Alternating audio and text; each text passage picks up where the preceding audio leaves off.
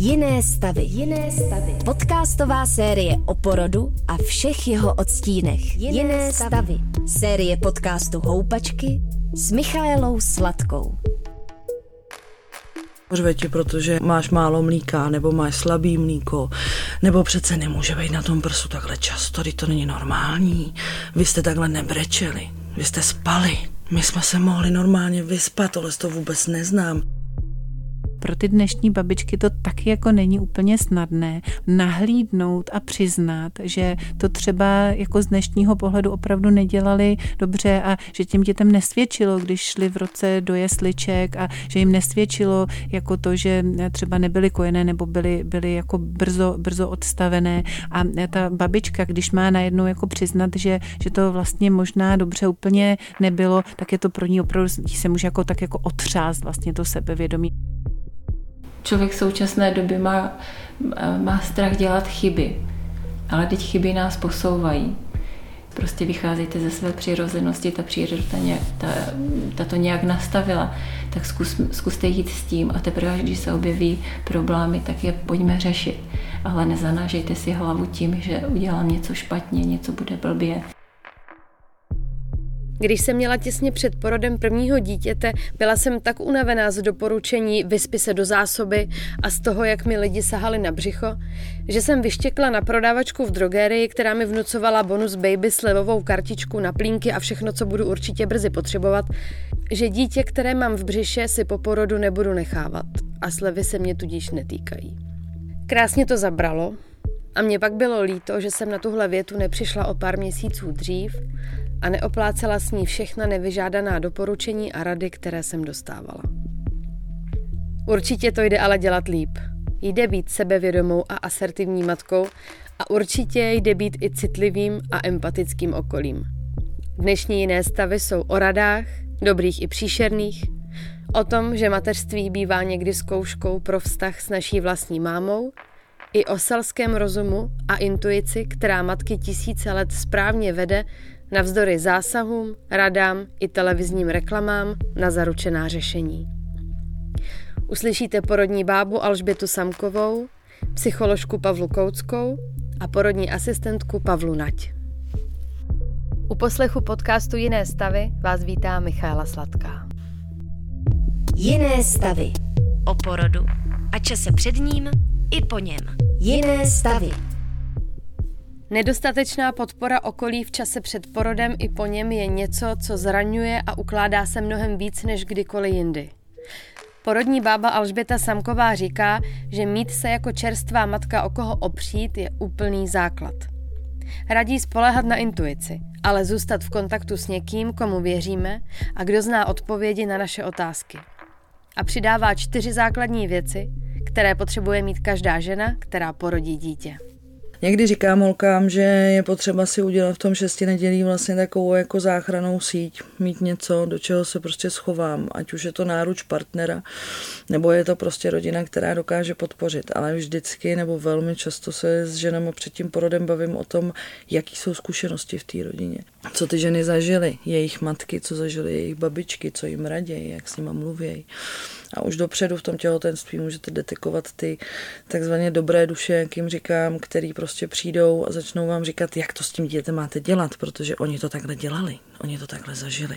A to nedělají všechny? Ne, některý ne. Některý opravdu dokážou prostě říct, jo, my jsme to měli jinak, tak ty si to udělej po svém a ty to víš nejlíp, jak tohle to by měli ty mámy slyšet. Měli by vědět, že oni to opravdu vědí nejlíp. I když vůbec netuší, nikdy to nedělali. Mají to v sobě, mají za sebou generace matek, který to dokázali a oni to dokážou úplně stejně. Jenom potřebují nebejt, bejt jistý, nebo respektive být si co nejvíc jistý. To znamená, že kdokoliv k šesti nedělce přijde, měl by jí podpořit, měl by jí pomoct, měl by jí rozhodně ne, by, co by rozhodně dělat neměl, tak je, že by jí neměl znejistit. Po odchodu dobré duše ta šestinedělka je schopná brečet klidně 3, 4, 5 dní. To samý samozřejmě překvapivě udělá i novorozenec. A to opravdu prostě vždycky říkám tátům na předporodních korzech, tohle to nechcete chraňte si svoje šesti nedělky a opravdu vybírejte, koho k ním pustíte. Měli by to být prostě lidi, kteří tam přijdou podpořit. Měli by mít informační jeden zdroj, jeden, dva zdroje si najděte, podle kterých prostě pojedete, který, na který se soustředíte, ať je to porodní bába, nebo je to dula, nebo je to nějaká instagramová porodní asistentka třeba, nebo prostě někdo další, kdo vás osloví. A držte se toho jedno, nehledejte dál. Podle vašich zkušeností, co udělá, teď možná se dostaneme od těch krásných k těm úplně hrozným příkladům, porod se vztahem matka a dcera. Teď myslím, když je ta dcera ta rodička. Je to hrozně zajímavý, protože někdy to jako dokáže strašně, jako vlastně to tak jako plyne to dál v té rodině, jako přijdou holky, které mají dvě, dvě ségry, už porodili, máma je taky poko, odkojila, všechno v pohodě, poraděj si, prostě ta máma přijde s polívkou, prostě pomůže, jak může, jako a vlastně to proběhne úplně normálně. Ale jako nevýjimečně se setkávám s tím, že se ty mámy, které se stanou matkama, musí vymezit vůči svým vlastním matkám, protože naše mámy, řekněme, nebo moje máma třeba, matky, generace mých matek, tak e, zažívali strašné porodnictví. Nemluví o tom hrozně často, e, jsou traumatizovaný. Jsou to traumatizované ženy, kterým vlastně vlastní dcera svým prožitkem toho mateřství, porodu, těhotenství, šesti nedělí, všeho, co k tomu patří, tak vlastně otvírá znova tu jezvu, to trauma, který tam tehdy bylo, který je zapomenutý a zavřený. A je strašně, strašně individuální, jak se k tomu, která ta matka postaví. A já radím, že nám, pokud vidějí, že tam jejich vlastní máma se k tomu postavit neumí a zraňuje je a útočí na ně a říká jim, špatně ho oblíká, špatně ho kojí, šmáhla, cokoliv, prostě kritizuje je. Tak ať eh, minimálně v tom šesti nedělí se snaží opravdu omezit ten kontakt, než se srovnají ty hormonální hladiny trochu, než ona se zajede trošku v tom mateřství, než se ujistí v tom, že ona je opravdu ta matka toho svýho vlastního dítěte, jedinečného, o který ona se dokáže postarat. A potom je schopná se s tou mámou prostě jinak bavit. Ta nejistota, kterou jste tady zmínila, v těch vlnách přichází v horizontu mm. jako dalších měsíců souvisí s kojením, když ta matka zažívá právě nějaký stres nebo nejistotu ohledně toho, je to dal, další z balíčku věcí, který byste doporučovala nechat prostě na intuici? Na intuici, ale mít i jako někoho, kdo, jako s kým to budu prostě řešit opravdu je jako udržet si ten kontakt, protože přesně jak to říkáte, jako vozívají se holky po třech měsících, po šesti měsících, prostě takový ty dojíždění věcí, které jsou prostě, byla jsem teď třeba, máme skupinku, která se jmenuje Já a můj porod, spolupracuju tam s organizací, která se jmenuje Úsměvy mámy, která řeší hodně poporodní deprese a různý stavy, které vznikají z toho těhotenství, porodu a šesti nedělí. Přihlásila se tam teď holka, se kterou jsem byla u jejího porodu a po devíti měsících vlastně přišla s tím, že ještě to není hotový, ještě potřebuje něco dořešit. Tenkrát odvezli jsme miminko do jiné nemocnice, nebylo v dobrém stavu, takže ona jako po devíti měsících přichází vlastně s tím, že vzali mi dítě. Já bych to potřebovala pořešit. A má s kým, protože je stále v kontaktu se svojí porodní bábou je hodně důležitý, aby ty holky jako to nenechali prostě bejt. Vždycky říkám i v tom šesti nedělí, není to jenom prostě doba hájení a hojení toho fyzického těla. Je strašně důležitý a když to jenom trošku jde, aby se o porodu mluvilo hodně po porodu protože v tom šesti nedělí se dokáže zahojit hodně dobře i psychicky, když už se to otevře, když se na tom začne pracovat, na tom tématu rovnou. Na tom porodním zážitku, ať je jakýkoliv, tak prostě jako opravdu může tý mámě strašně moc pomoct tohle. Naopak, když to zavře, zapomene, což hrozně moc holek udělá, protože péče o novorozence je prostě náročná. Kojí, nekontinuální spánek, prostě člověk na to nemá náladu, energii, sílu, prostě nic, tak to samozřejmě tohle neřeší a pak už to bude dobrý ale ono se to vrátí. Ještě naposledy zpátky k těm dobrým a špatným radám. Co vy považujete za mm, trilogii těch úplně nejlepších? pro tu dobu poporodní, jako já říkám, že jsou prostě pro spokojenou šesti nedělku základní čtyři základní důležitý body. A to je být co nejvíc se svým vlastním dítětem, dobře jíst, dobře pít a hodně odpočívat. To jsou čtyři věci, které připadají člověku jako, že jsou strašně jednoduchý a vlastně základní, ale naučit se odpočívat znamená v nekontinuálním spánku je jako pro mnoho lidí vlastně jako začnete spát přes den. Začnete spát na 20 minut, na hodinu, jako to se člověk prostě musí naučit. Takový ty jachtaři, kteří jezdí přes, oceán, přes oceány prostě sami na jachtách, tak se to taky učí a trénují prostě 20 minutový spánky. A ta šestinedělka vlastně jako v tomhle módu jede taky. Takže naučit se chodit spát dopoledne i odpoledne. To jídlo taky člověk si řekne, jako jasně, tak přece jí něco jako omezí, jasně, ale něco omezí, to už je jako téma jako ohromný, že jo, co má nebo nemá jíst šestinedělka. Každá je jiná, každý to dítě je jiný, takže prostě ta odpověď neexistuje. A já jsem myslela možná stran ještě té psychické podpory.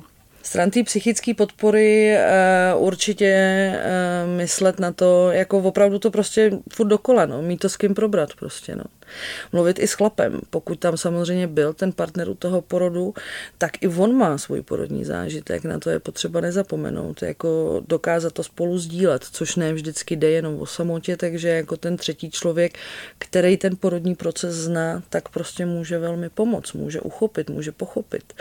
Mnohdy holkám říkám, když mi přijdou třeba do centra porodní asistence na poradnu, tak se jich ptám, jak jsou připravený na to šesti nedělí a tak a všechny mi jako většinou mi řeknou, tak bude bude se mnou manžel, má dovolenou prvních 14 dní a pak už uvidíme, že jo.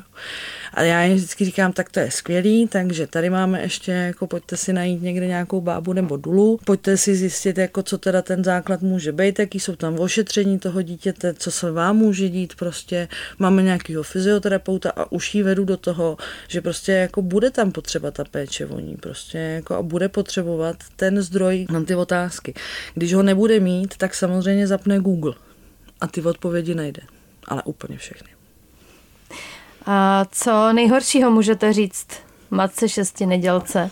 A když jsme to my, kdo je matka šesti nedělka, tak eh, co si o tady těch radách můžeme s klidem pomyslet? No, tak to jako by se dalo vyprávět ještě hodiny, že jo, takže jako máte naprosto šílený bradavky, s těma v životě kojit nebudete, to je taková, jako bych řekla, okřídlná věta šesti nedělek je to trestuhodný. E, nebo třeba to se jako vám takhle vykrvácí to dítě, když vám tady jako máte kapičku krve na tamponu s popůpečním pahýlu, to je jako jste špatně zalepila. Nebo například, když se necháte pustit dřív, tak vaše dítě onemocní meningokokem jsou různé větičky. A potom doma, když chodí ty eh, tety, sestřenky, eh, maminky? Tam je to hrozně často o tom, že jako řveti, protože jako uh, máš málo mlíka, nebo máš slabý mlíko, nebo přece nemůže být na tom prsu takhle často, to není normální.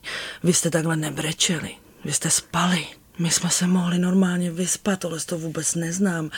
Jako je tam taková ta snaha té rodiny, jako viděj tu svoji holku, ať už je to dcera, matka, neteř, kdokoliv, unavenou, vyflusanou, jasně, tak jí chtějí nějakým způsobem pomoct dát jí to, co oni zažili. Takže prostě jako, jasně, ale prostě namixovaná svíčková jako v osmi měsících, to prostě není to řešení. Jiné stavy. Psycholožka Pavla Koucká se dlouhodobě zabývá vztahy matek a dcer.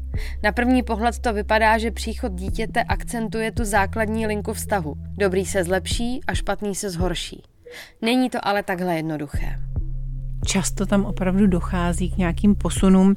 Když je ten vztah mezi mámou a dcerou rámcově dobrý, jo, když tam jako ta máma eh, má lásku k dceři, většinou pak má i dcera lásku k mámě a eh, je tam ta důvěra, tak většinou po narození dítěte se ten vztah prohloubí. Jo, zase se jako více zblíží, máma třeba nabízí pomoc, dcera ji ráda přijímá, jsou, jsou více spolu a, a jsou si opravdu bližší, ale bohužel jako když ten vztah eh, není dobrý, když ta máma většinou, já, já si myslím, že ten vztah většinou jako víc ovlivňuje ten rodič. Jo? Ten je vlastně jako zodpovědný za to, jaký, jaký vztah má se svým dítětem, jo, v, té výrazně větší míře i, i v dospělosti, tak eh, tam dost často eh, dochází k tomu, že naopak eh, se, se ty dvě ještě více jako rozejdou, že, že se to ještě jako pohorší. A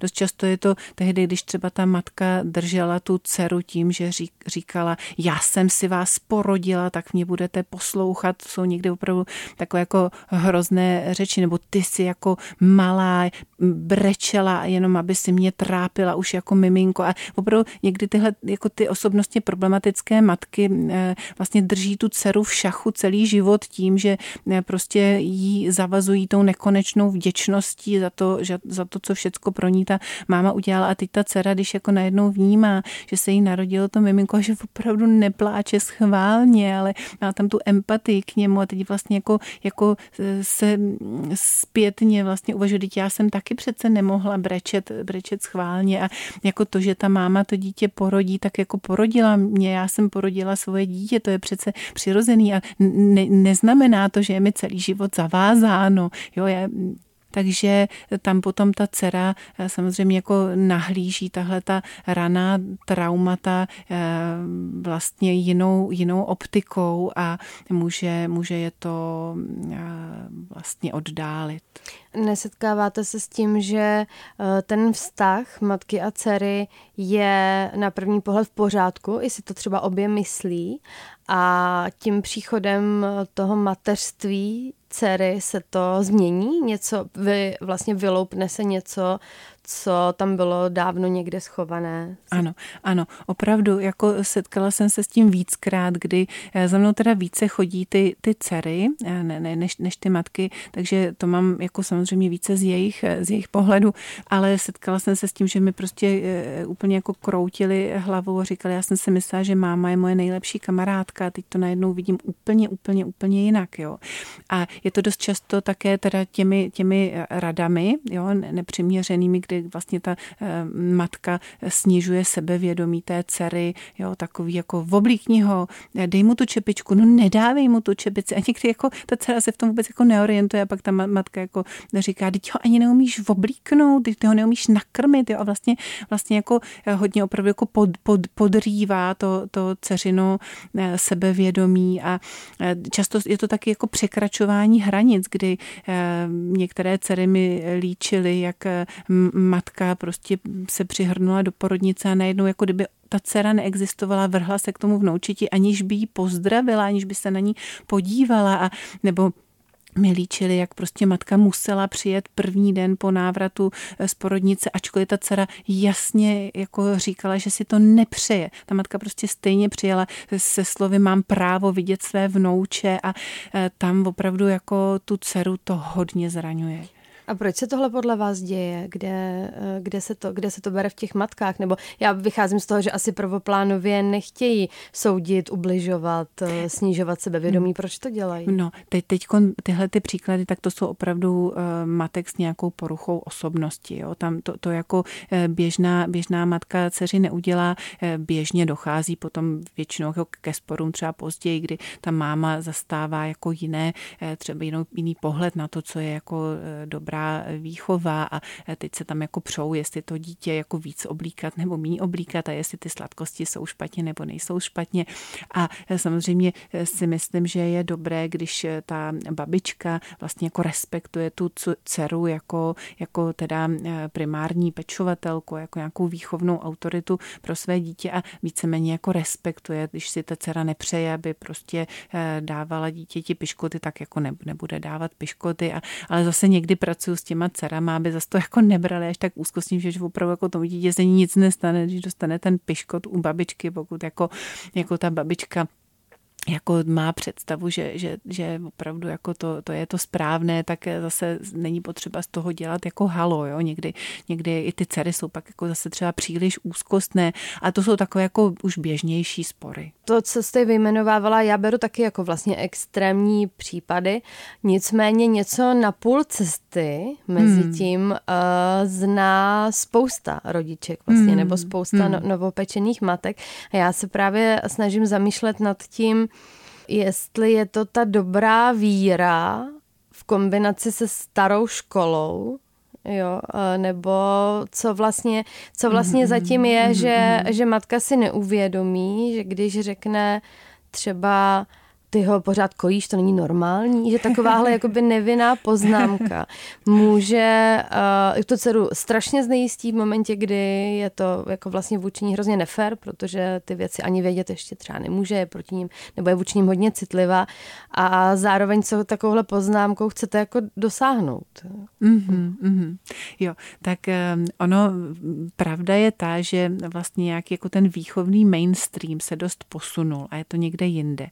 A pro ty dnešní babičky to taky jako není úplně snadné vlastně jako nahlídnout a přiznat, že to třeba jako z dnešního pohledu opravdu nedělali dobře a že těm dětem nesvědčilo, když šli v roce do jesliček a že jim nesvědčilo jako to, že třeba nebyly kojené nebo byly, byly jako brzo, brzo odstavené. A ta babička, která o to opírá své sebevědomí, já jsem ta matka, já jsem dobře vychovala svoje děti, tak když má najednou jako přiznat, že, že to vlastně možná dobře úplně nebylo, tak je to pro ní opravdu, se může jako tak jako otřást vlastně to sebevědomí, ale samozřejmě jako by to měly ty babičky ustát pro dobro svých dcer a dobro svých vnoučat, ale jako zase přiznejme si, že to prostě není úplně někdy snadné.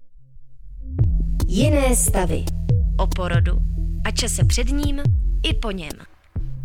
Nejen to, co musíme dělat, ale taky, co je nutné mít. Koupit, používat.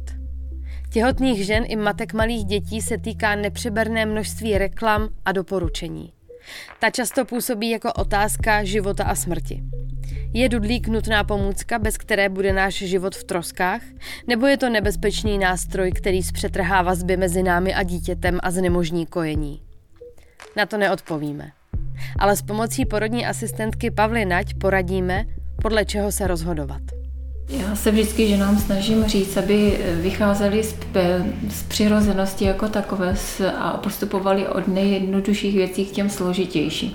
Z logiky věci, když přijdu domů, potřebuju to miminko, co se týká hygieny, něčím okoupat, něčím ošetřit pokožku, Eh, inkriminované oblasti, že jo, pod plínkou a plínky, jo, jak, znovu otázka, jaký typy plán, jednorázový nebo na více použití a tak dále. Pak oblačení, zase vycházet z logiky věci, co asi budu potřebovat, eh, No a buď si, co se týká konkrétních produktů, projít třeba D-testy nebo dát na doporučení svých dobrých známých nebo příbuzných, a postupovat od, nej, od jednoduššího k těm složitějším. Co se týká třeba kosmetiky jako takové na kurzu, se snažíme říct, aby si neskoupili od kde jakých jako poskytovatelů prostě různé velké množství kosmetiky, ale aby si vybrali třeba českou firmu, začali tím nejjednodušším a aby potom bylo třeba pro ně eh, lépe prokazatelné, když to miminko na něco zareaguje, tak eh, aby to byly schopné rozklíčovat, na co to miminko mm. zareagovalo. Ne, když mi mám pět, deset preparátů a teď vlastně nevím, který byl ten, který spustil nějakou třeba případnou alergickou reakci dítěte. A zase bych trošku možná eh, apelovala na nějaký selský rozum. Prostě uh, jsme nějak inteligentní bytosti a vycházela bych z toho jako uh, zase z toho přirozeného. Teď je doba na, taková, že se na všechno musíme sofistikovaně připravit, musí být ke všemu odborník a poradce, ale teď to není potřeba, teď jsme dospělí lidi a člověk by měl dát i na ten svůj selský rozum nebo běžný uvažování.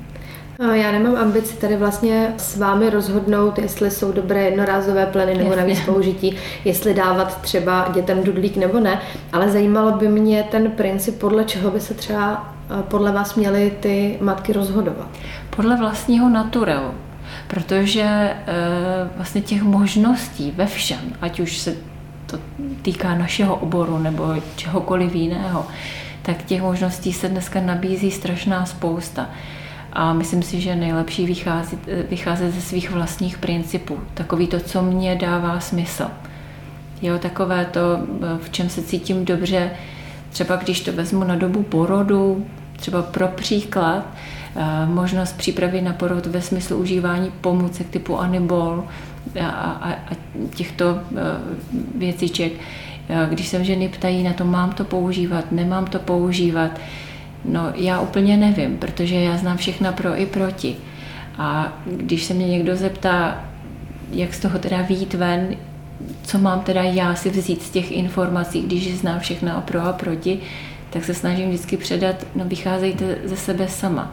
Jestli vám to dává smysl, jestli použití téhle pomůcky je vám příjemné, jestli najdete pro sebe ten čas, případně i s partnerem, abyste to dělali.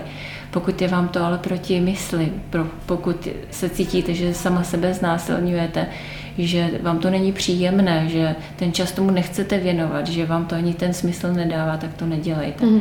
A to se dá vlastně tenhle způsob nebo tenhle způsob uvažování eh, používat potom i nadále i v. Já bych si chtěla možná ještě zastavit u toho dudlíku, protože to je jo, taková jo, jo. Eh, široce diskutovaná věc a možná je to něco, co vy úplně tím svým eh, zaměřením jako nedokážete vycítit, že jo? protože přece jenom se tam střetává pohled toho, že ten dudlík často jako pomůže vám od toho pláče, ale dát tomu novorozenci se kterým si často moc jako nevíte rady, protože je nový a vy taky, ano.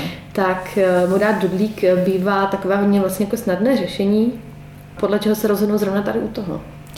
No a teď se bavíme ve smyslu, jako je to dotaz, eh, jako když se mě to týká mě jako maminky, jestli se mám rozhodnout pro dudlík nebo ne, anebo z, z té strany poskytovatel. Protože pokud by to bylo z naší strany, tak my jsme určitě proti dudlíkům. Proč? Protože se má za to, že to narušuje techniku kojení. Mm-hmm.